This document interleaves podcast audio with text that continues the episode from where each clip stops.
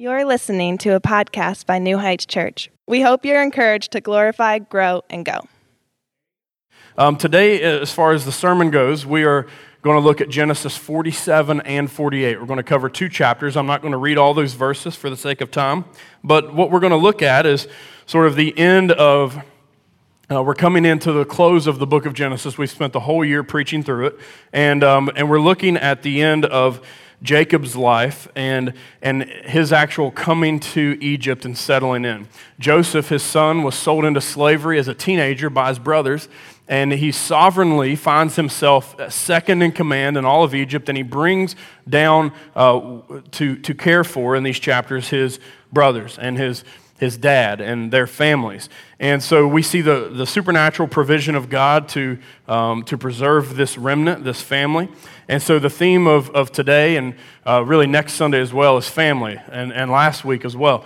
You guys that were here last week, I taught you that three things make families. You guys remember what those three things are? This is like a little pop quiz. Three things make families: having babies, the blood of Jesus Christ, and underground street racing. No one shouted it out, so you guys still got to learn, okay?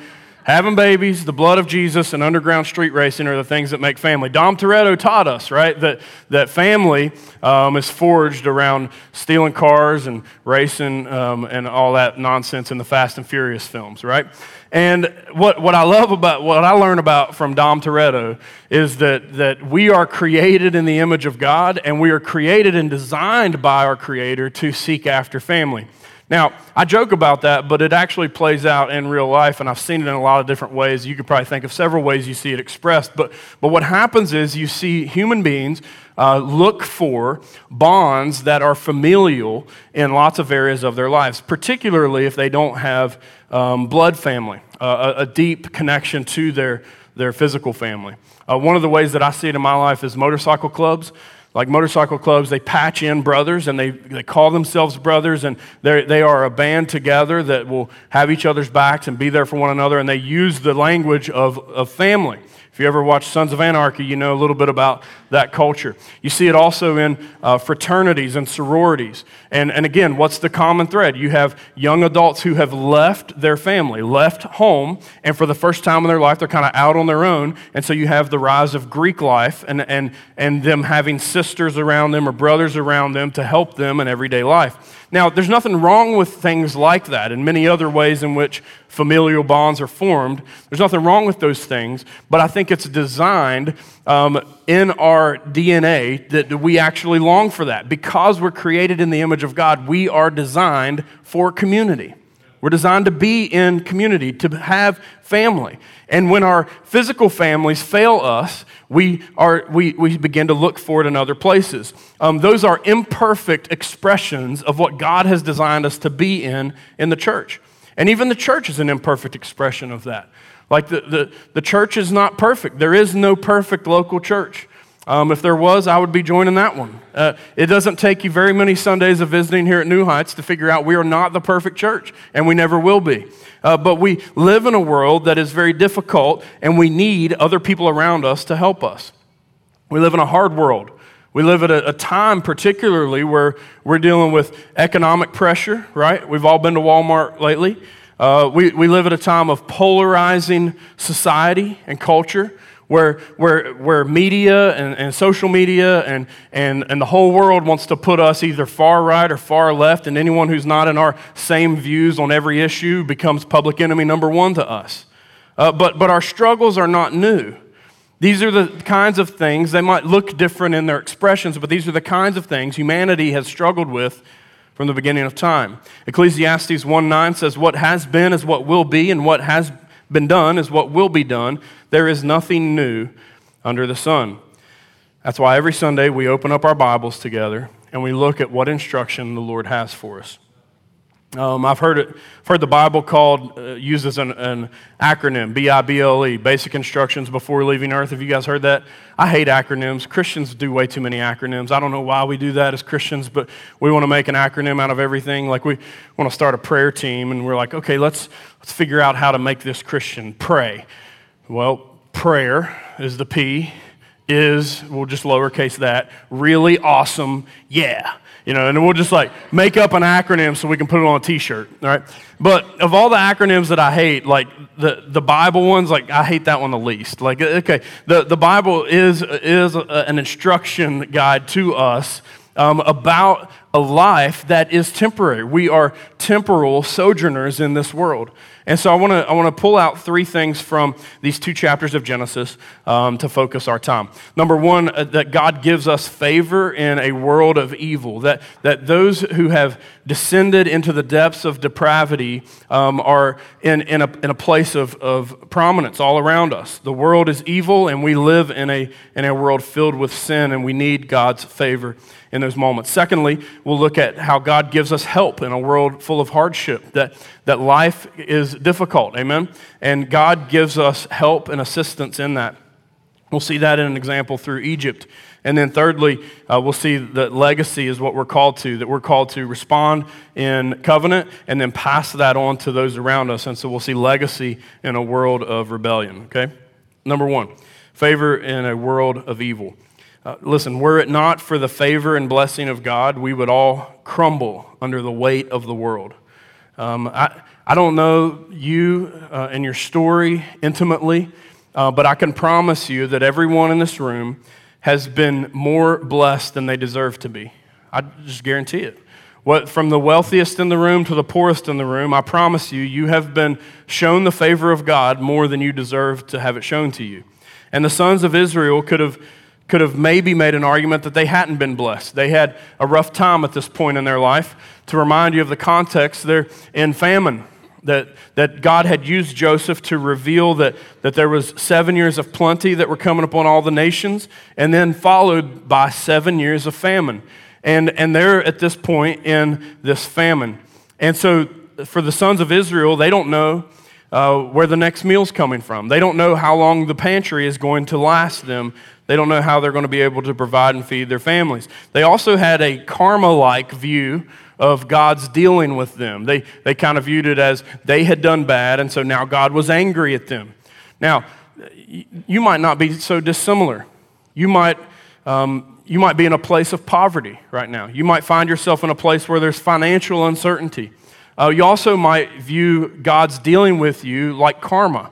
Listen, the Bible doesn't teach karma. The Bible doesn't teach that all of your bad returns upon your head, and if you do enough good, then everything will go easy for you. The Bible teaches that God is sovereign over things, and when bad things come, it's not necessarily that he's angry at you, it's that God has allowed them for his sovereign purpose. And here they view the selling of their brother into slavery as the reason for all of their hardship. But if they look hard enough, what they would see is God's favor in an evil world. That God was working through Joseph to graciously bring them down to a land called Goshen to settle in the foothills of Egypt, to be blessed, to be taken care of by the wealthiest and most powerful nation on earth. And Joseph brings them down in this chapter to Goshen, and they settle there. And he brings five of his brothers to appear or meet with Joseph. He leaves six behind. I don't know what that says about the other six. It doesn't tell us which ones he brings before Pharaoh. It kind of makes me think of I haven't had TV service for like a decade, and I just recently got YouTube TV, and so I can watch like the local news again. So I've been watching the local news. And I've remembered why I quit watching the local news. It's because of the people they interview. And if you've been interviewed on the local news recently, I'm sorry, but you're part of the problem. And they just find the most redneck people to represent us. And then, God forbid, we make it on national news, and it's always bad, right? Like there was a viral video a while back of this guy in Huntington that was describing a car wreck, and he reenacted the sounds of the car wreck with just using his mouth. And it's like, bro, that's not necessary. We don't need that. But those characters that end up on the news, I feel like that's kind of what it's like when the sons of Israel stand before Pharaoh. He's got all the gold and shaved head and the makeup and all the Egyptian stuff. And then in walks the shepherds of Jacob's family, right? Just these rednecks from Canaan. And they come in, and you know, it's just an interesting scene, and kind of the buildup is, how is Pharaoh going to deal with them, favorably or unfavorably? And of course, by the grace of God, and his favor upon Joseph and his brothers, Pharaoh deals with them very favorably. Look at verse 3.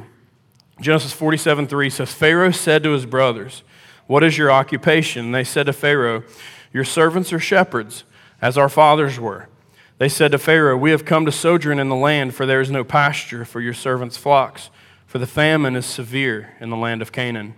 And now please let your servants dwell in the land of Goshen." And Pharaoh said to Joseph, "Your father and your brothers have come to you. The land of Egypt is before you. Settle your father and your brothers in the best of the land. Let them settle in the land of Goshen, and if you know any able men among them, put them in charge of my livestock." Pharaoh deals with them here very favorably, and this would have been unexpected and unusual for a couple of reasons. Number one, they were foreigners. They were not Egyptians. Secondly, they had the profession that most Egyptians abhorred. Joseph actually coaches them for this meeting in chapter 46, verse 34. Joseph says to his brothers, "You shall say, your servants have been keepers of livestock from our youth even until now, both we and our fathers, in order that you may dwell in the land of Goshen, for every shepherd is an abomination to the Egyptians." Joseph knows how Egyptians looked upon shepherds, and he emphasizes to his brothers, make sure Pharaoh knows that you're in this profession because your dads were, because your brothers, or because your fathers did this. And so they emphasize to him that that is the reason they're in that profession. And they're dealt with favorably. Again, this is God's working on a heart of a reprobate man in Pharaoh, but they're dealt with favorably by Pharaoh because they're being dealt with favorably by God. And by way of implication, I want you to know that the good things that you experience in life come from God. And we could be fooled into thinking that they come from, Qdoba or Dairy Queen or whatever, right? That we're actually just blessed by people and not by God. But my Bible tells me that every good and pleasant thing in this life comes down from the Father of lights, who has given gifts to his children. And so even people that are not believers, that bring good into our lives, are actually vessels of God. That if you experience grace from people, you're actually experiencing grace from the one that they're created in the image of. And so Joseph here brings his brothers in before Pharaoh, and Pharaoh is used by God to bring favor and blessing to these covenant people. But Joseph doesn't just stop at his brothers. He also brings in his dad to see Pharaoh. Now, if you thought it was risky to bring your redneck brothers in to the king, it's really risky to bring your 130-year-old dad to places, right? When you're 130 years old, you just stop caring about what you say. Right, like we've all known people like that. Like, I can't wait till I get the elderly license to say whatever I want in any situation. Those of you that are there, right, you know how good it is. It's a great point in life to be in. Some of y'all walking around like Aunt Bethany on Christmas vacation. You just walk in, say the Pledge of Allegiance before dinner. Like, is Rusty still in the Navy? It doesn't matter. You just say whatever you want. And that's kind of how Jacob is. So Joseph brings Jacob in.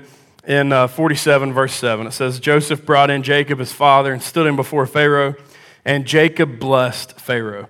And Pharaoh said to Jacob, "How many are the days of the years of your life?" And Jacob said to Pharaoh, "The days of the years of my sojourning are 130 years. Few and evil have been the days of the years of my life, and they have not attained to the days of the years of the life of my fathers in the days of their sojourning." Now, anybody else think that's a strange answer to give Pharaoh? Like, Jacob, what a buzzkill, right? It's like, Pharaoh's just trying to be nice. How old are you? And he's like, well, 130 years and evil are the years of my sojourning. He's an old man. He's maybe starting to lose it a little bit. And God has led this son of promise to the king of the most powerful nation, and he's able to have this opportunity to pray for and bless Pharaoh, who is keeping the remnant of Israel. But what stands out most to me in this passage is not the fact that he gets to bless Pharaoh or even his crazy sort of answer, but it's the word that he chooses when he answers. Notice in verse 8, Pharaoh asks him how many were the days of the years of his life, and in his response, Jacob repeats the question, but instead of using the word life, he uses the word sojourning. And this clicks with me that Jacob, in all of his flaws and failures, has at least figured out one thing, is that he is always on the move. And I think it's a double entendre, so to speak, because Jacob did move around a lot, and he never really had a home and settled in permanently. So sojourning describes Abraham, Isaac, and Jacob as they live in a land that wasn't fully theirs yet. But I think theologically and spiritually, it describes all of us. That the word sojourn means to stay temporarily. What it means for us is that even our lives, we shouldn't look at that as just life, but rather a sojourning to real life, which is the afterlife, the eternity that we're given by God. You see, we're not settlers in this life, we're travelers in it, amen? That we're moving, we're going, we're on mission with our God while we traverse toward an eternal home. And I think the older I get, the more I see that in reality, that we're sojourners, that life is short. I've seen the brevity more and more the older I get. All of us, just by nature, the older we are, the more funerals we've attended. We're reminded all the time that our path is hard, our lives are short, and Jacob describes it even as evil. Now we look at that and say, that's a little harsh, ain't it? Maybe Jacob's just getting a little bit senile. But I think Jacob really understands that the world is filled with evil. The world you live in is evil. It's opposed to the goodness that God has placed in you. The message of the gospel is central because the world is against it. I mean, we have to realize that as Christians, our marching orders are Jesus' death on the cross and his resurrection from the grave. That the world was so damned and condemned that Jesus had to come and die to save sinners. That's our message as Christians. And so we have to have the realization that as we travel through this life, that it is a dangerous one and it is filled with sin and evil. But God has given us all we need for the task. Amen? If you've been to the Basham home, you know that the Basham basement is filled with all kinds of gear.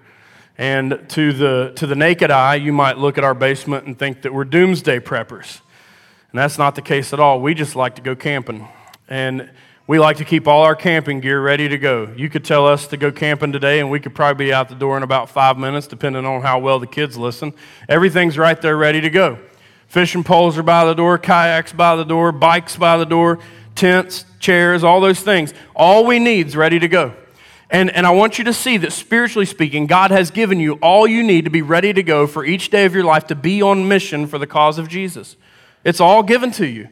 Now you might not have the biggest house and the nicest truck and all those things, but every spiritual blessing is yours, child of God. Do you hear me? It is in your possession. God, your heavenly Father, has not held anything back from you when he saved you. He's given it all to you. You are an equipped Christian to go into a world full of evil and take them good news, saving news. Take them help. The second point is help in a world of hardship. And this specifically, this assistance or this help is given not to the sons of Israel, but given to the Egyptians. Last week, we saw that God provides for his people through his people.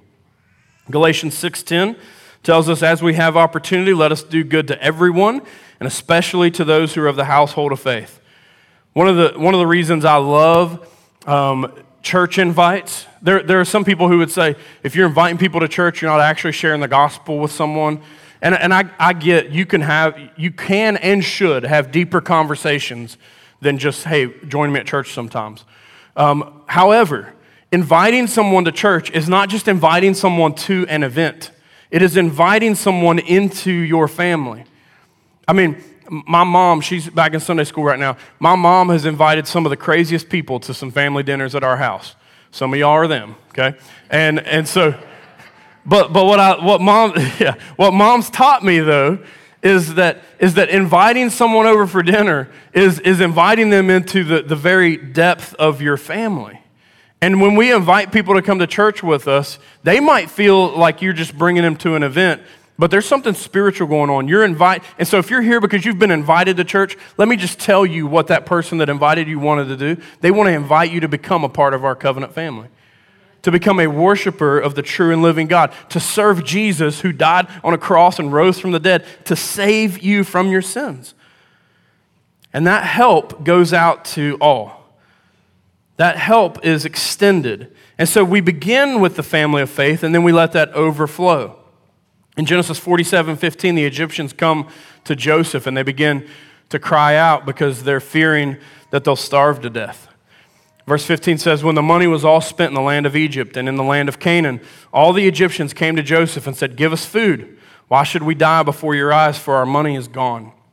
And Joseph answered, give your livestock and I will give you food in exchange for your livestock if your money is gone. Now, some people would look at this and say, Joseph is taking advantage of needy people. He's taking the last thing that they have. I actually interpret it differently. I think Joseph understands that he has been sovereignly placed where he is by God. In his words, he says, to save as many lives as possible. In his government ruling position, he could have said, nope, sorry, we only accept Egyptian currency. That's like, I've tried to pay my taxes before with cold, hard cash, and they're like, nope, we only take money order, and I'm like, you're the government. This is your currency. You know, take it, doesn't matter.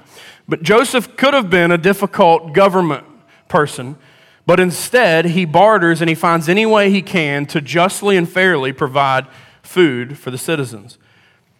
In verse 19, the problem deepens and continues because they run out of that food and then they don't have any more livestock. And he says, and they say to him, why should we die before your eyes, both we and our land? Buy us and our land for food, and we with our land will be servants to Pharaoh, and give us seed that we may live and not die, and that the land may not be desolate.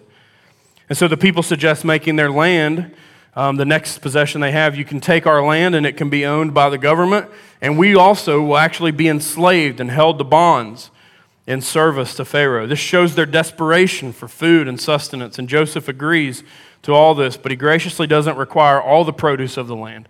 Instead, he makes a law that 1/5 of the produce of the land would be held back or given to Pharaoh, the king. Verse 25 continues, they said, you have saved our lives. May it please my Lord, we will be servants to Pharaoh. So Joseph made it a statute concerning the land of Egypt, and it stands to this day, that Pharaoh should have the fifth. The land of the priests alone did not become Pharaoh's. Now, what's important is, I don't think Joseph intended these laws to remain after the famine. You remember when we got the stimulus money? Don't y'all wish we had that back? That'd be nice if we were still getting stimulus checks. I need some of that stimmy money in my life. And but that was only intended during lockdown, when people couldn't go to work and when everything was shut down. That was only intended for that time period. And I believe that Joseph and these extreme measures he takes is doing a humanitarian effort, and he only intended these things to last for a certain season. It's kind of like if you ever have 5 hours free, which I know none of you have, you could play the game Monopoly. And Monopoly, you know, even though it takes forever, it's one of my favorite games, but in Monopoly, if you run out of money, if you land on too many hotels and got to shell out all your dough to the people you're playing against, you can turn your properties over and you can get money for them. But eventually in the game, once you get some money back and you get some revenue coming in and you pass go a few times, you're able to turn those properties back over and buy them back, so to speak, from the bank. Well, the new Pharaoh didn't allow this to happen. The new Pharaoh is described in the first chapter of Exodus as a Pharaoh that knew not Joseph years later, but as the Pharaoh dynasty continues, they hold in place the harsh laws that were put in as an effect of the famine. And so this serves as a vivid reminder to God's people in later generation that Egypt was not their home, and the laws of Egypt were not intended to be their laws, and God never intended for them to remain there. In verse 29, as Jacob is coming to his death, he has Joseph make a promise to him. That verse says, when the time drew near that Israel must die, he called his son Joseph and said to him, if now I have found favor in your sight, put your hand under my thigh and promise to deal kindly and truly with me. Do not bury me in Egypt. That hand under his leg was a way was a sign of the promise. And so he's saying, make a covenant, make a promise with me that you won't leave me in Egypt.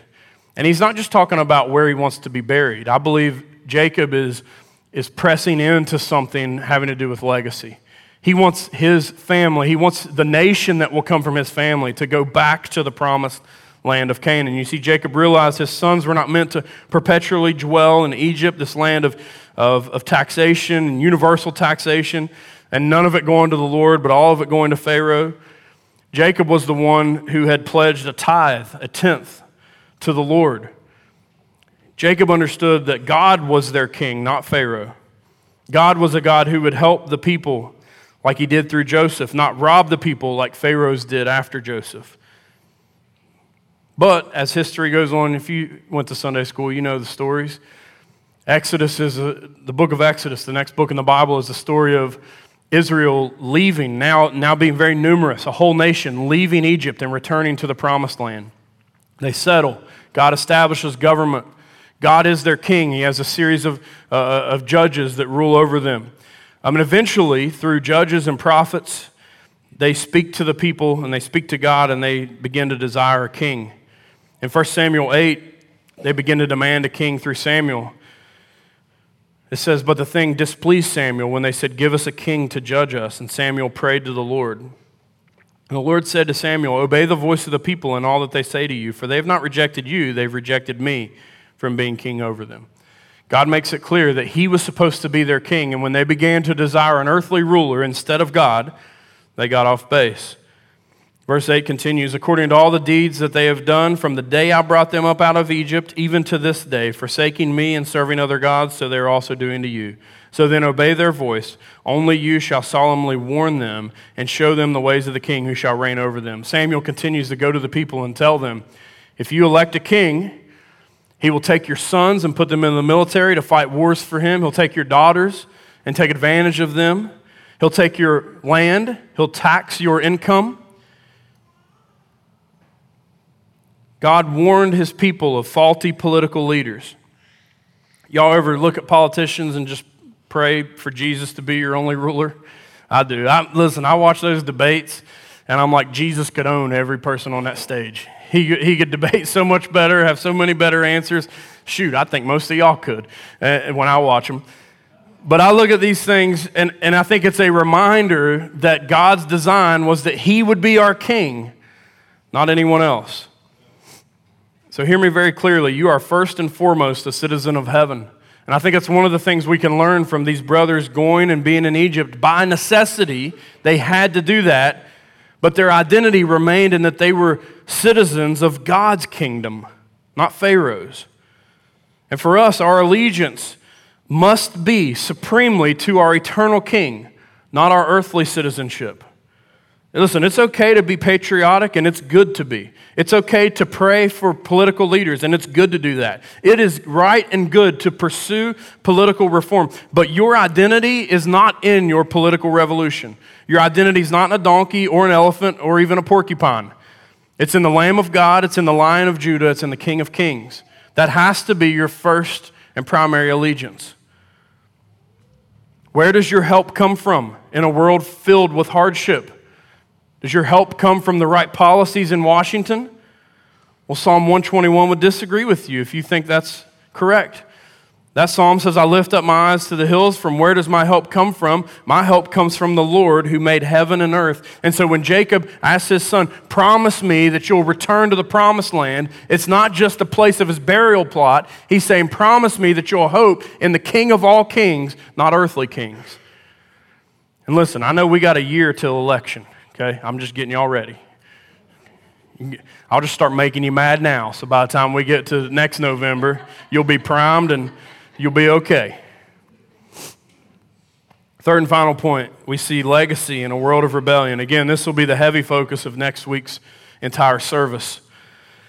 We'll focus on legacy. What will we pass on to those that come after us? And I know it's tempting, especially those of you who don't have children, it's tempting to tune that out. If you're not parenting or grandparenting, I think it doesn't apply to you.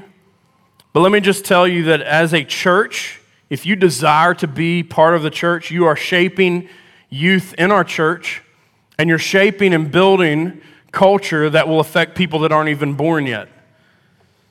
I grew up at Middle Fork Baptist Church, and there was a guy named Mr. T that they probably shouldn't have been let speaking in church. His doctrine wasn't all the greatest, but man, he would stand up and testify the goodness of God, and I can still hear him talking about those things. People like Herman and Ruby and Bob and Nay and Nello and Anna were older people at my church that had I not been in church, there's no reason I would have ever talked to those people.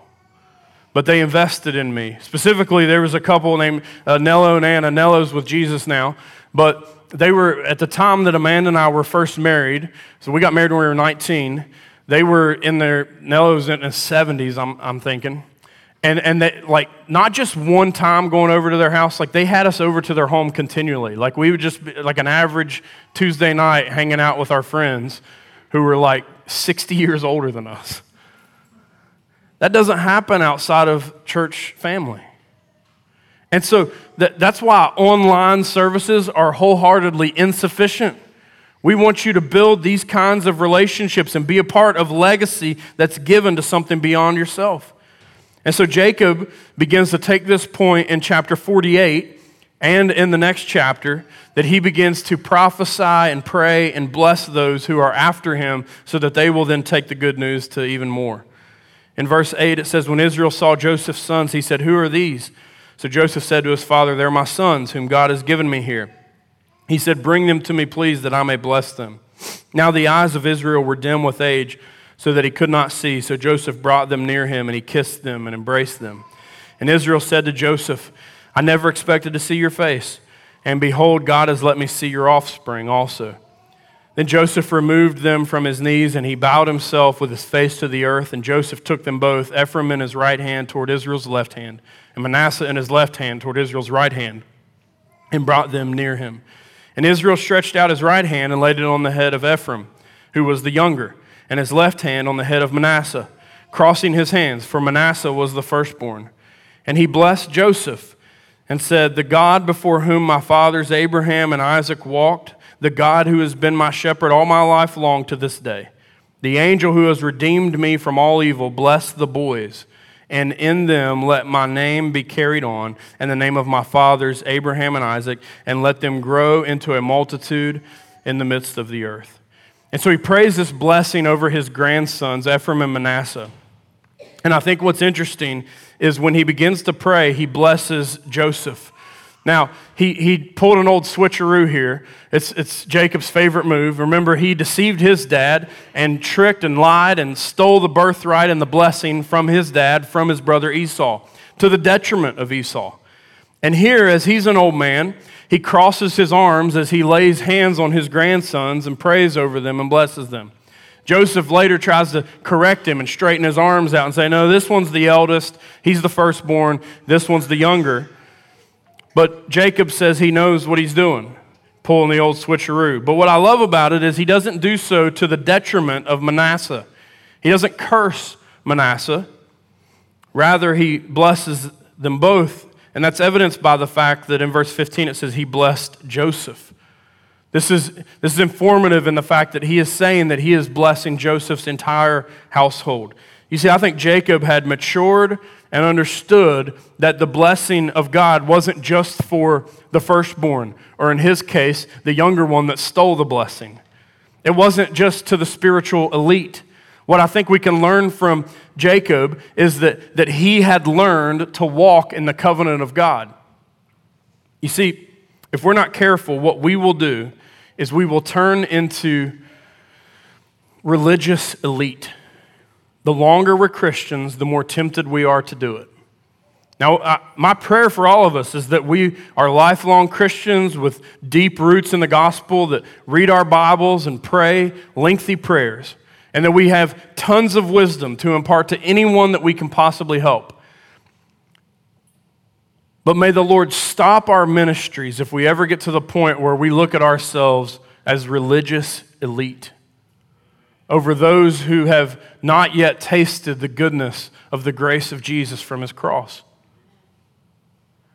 We are no better than anyone else. We have no right to look down on anyone else.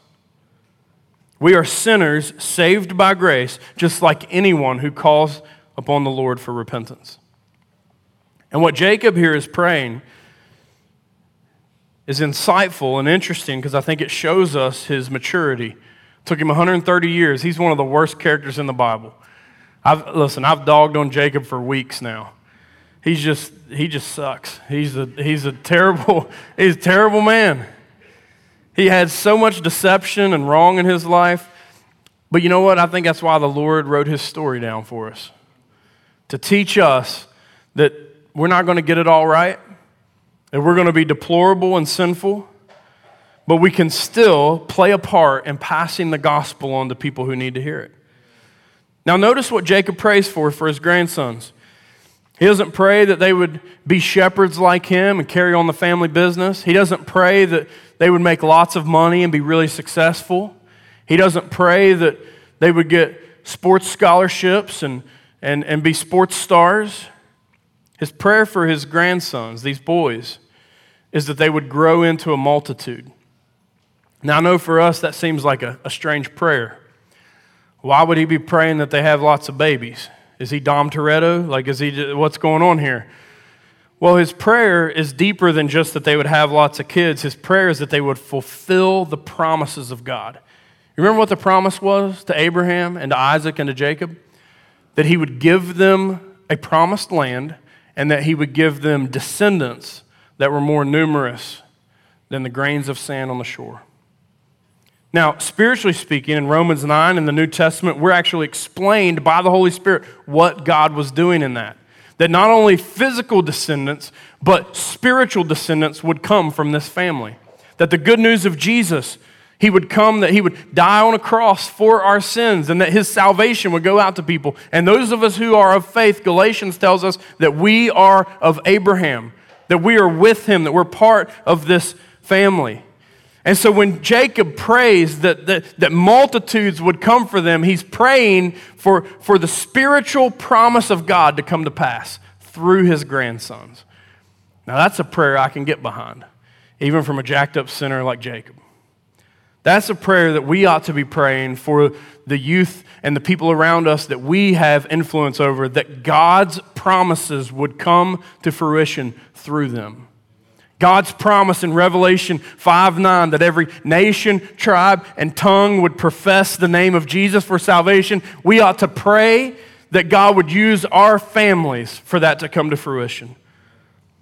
And what deep blessing would stand upon us as our families, our church, if we would commit to that, if we would commit to raising up disciples and equipping disciples to go and make disciples.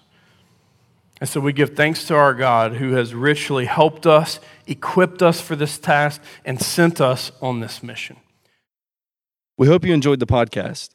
To learn more about New Heights Church or a relationship with Christ, please visit our website at www.newheightswv.com.